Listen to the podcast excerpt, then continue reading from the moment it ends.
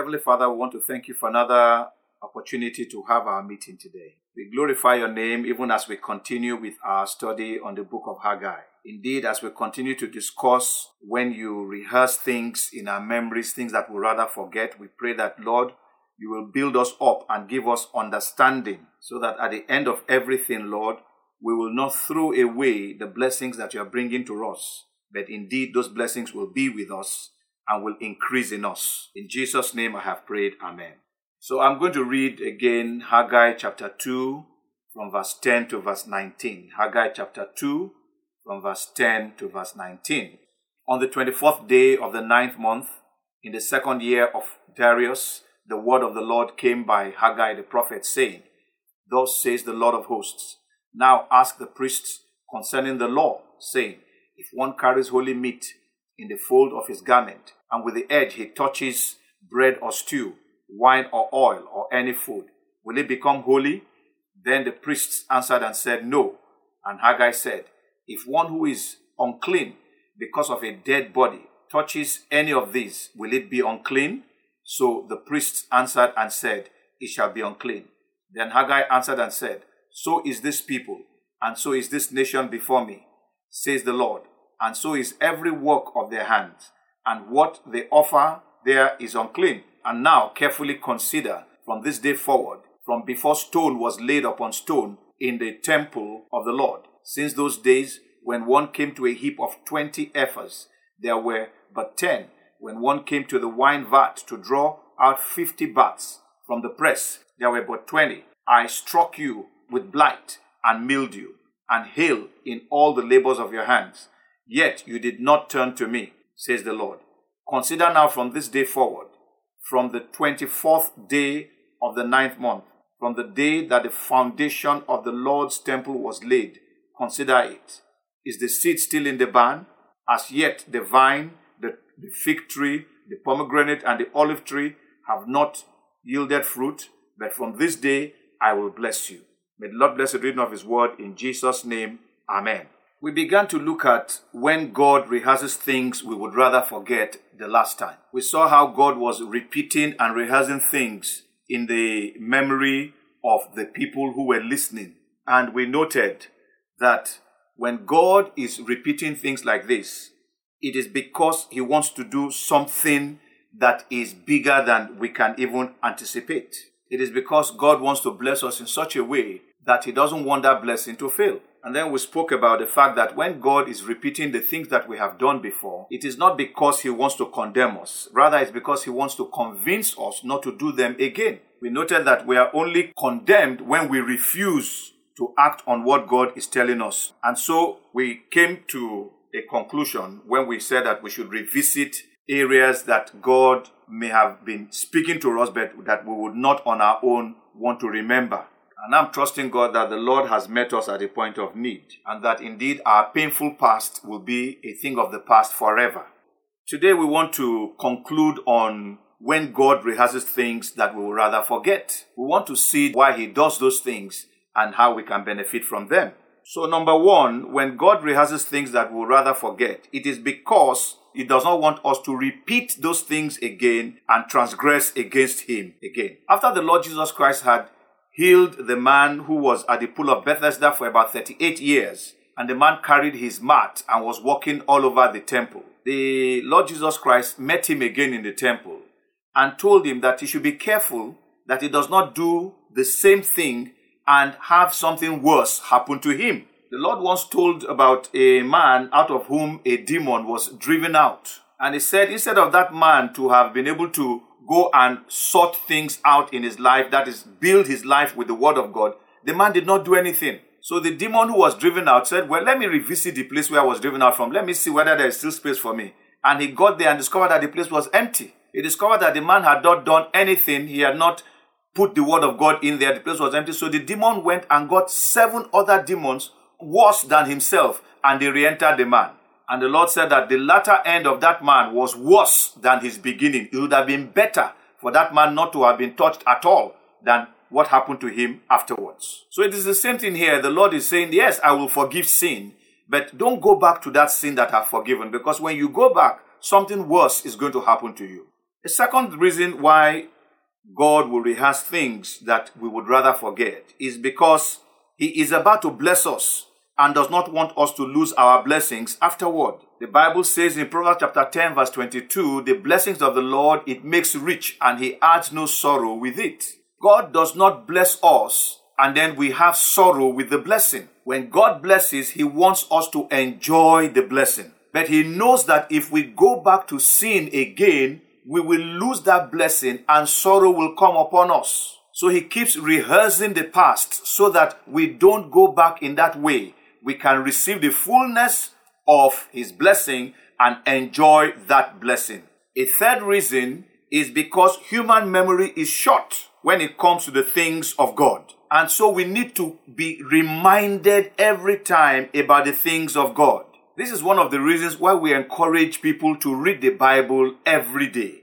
For example, in 1 Corinthians chapter 11, Paul was writing about Holy Communion and he rehearsed what the Lord Jesus Christ did on the night in which he was betrayed. He spoke of how he took bread and broke it and gave to his disciples, and how he took the cup of the blood of the new covenant and gave them to drink. And he noted that the reason why we are doing this is so that we can remember the Lord Jesus Christ, the sufferings he went through, how he bought our salvation with his blood. So Holy Communion was actually instituted so that we will never forget that Jesus Christ died for our sins. Unfortunately, many people have turned Holy Communion into something else as if it is for a healing purpose rather than for the purpose of remembering why Jesus Christ came, that he died for us. When God instituted the Passover, which is the shadow of the Holy Communion, which is the substance, he told Israel, he said, You must eat this Passover and remind your children of how God delivered you out of Egypt and brought you into this land safely. And the reason God did that was so that they will remain in that land of blessing that He has brought to them. Unfortunately, they did not observe the Passover, neither did they remind their children of God's blessings and other things, and so they ended up going into exile and they lost the blessing of the land. Before Peter died, Peter said to the people he was writing to. He said, As long as I am alive, I will continue to remind you about the word of God so that you will not forget and you can live in the present truth. So because of human memory that is short, we must be reminded every time and again about the word of God. A fourth reason why God is repeating or why God will be repeating things that we'll rather forget is because he wants us to rest assured in his promises if you read the book of Genesis, you will find that God kept repeating his promises to Abraham, to Isaac, and to Jacob. And God continued to repeat these things because he wanted them to be assured that the promises he has made, he will keep them. So when God is repeating his word in our hearing, it is because he wants us to be assured that the promises he has made in the Bible, he is not just able to keep it, but that he will do it. That brings us to the fifth reason, and that is that God wants us to remember that what He says He will do, He will certainly do. The Bible tells us in Exodus chapter 17, Amalek came and attacked Israel from behind, destroying the weak ones, the people who were struggling behind. And Moses had to get Joshua to fight against the Amalekites. At the end of that battle,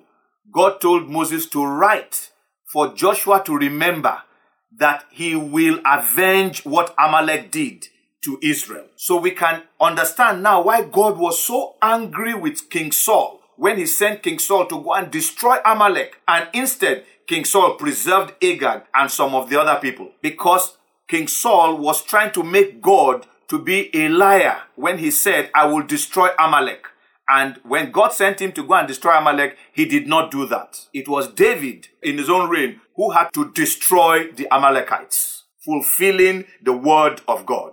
Finally, God will rehearse the things that we would rather forget because he wants us to understand that when we sin, we will suffer unnecessarily, but that when we repent, he will restore us. He spoke through a prophet in Second Chronicles telling them about what happened in Israel, how Israel abandoned God, how they did not have any teaching priests, and how they refused to observe the law of God. And he said that at that time there was no peace to anyone in that place. Nobody could go out and come and be sure that he will come back. There was turmoil everywhere. There was trouble everywhere. Tribes fought against tribes, nations against nations. Everything was upside down. But he said that when they turned and returned to God, he now restored them back to the place that he wanted for them. God does not want us to be repeating the sins that he has delivered us from so that we don't suffer unnecessarily. Yes, there is a suffering in Christ. God does not want us to suffer the suffering that is not in Christ.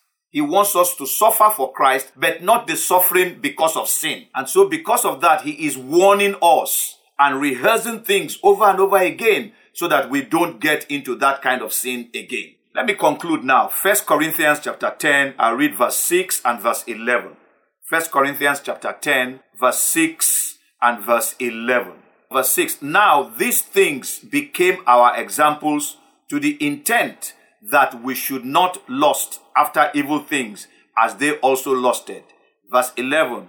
Now all these things happened to them as examples, and they were written for our admonition, upon whom the ends of the ages have come.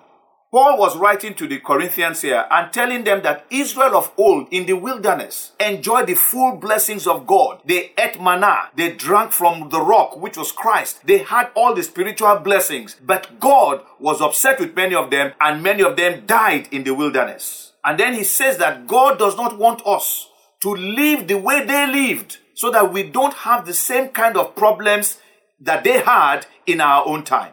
He spoke about how they went into idolatry and God killed some of them. How they went into sexual immorality and God killed some of them. How they tempted God and he used the serpent to destroy them. How they complained and murmured and God destroyed them. We, the Christians today, are in a wilderness. The world that we are in is a wilderness. Our promised land is heaven. Whilst we are here on the earth, God is blessing us with all kinds of blessings, but He does not want us here on the earth. He wants us to come to Him in heaven.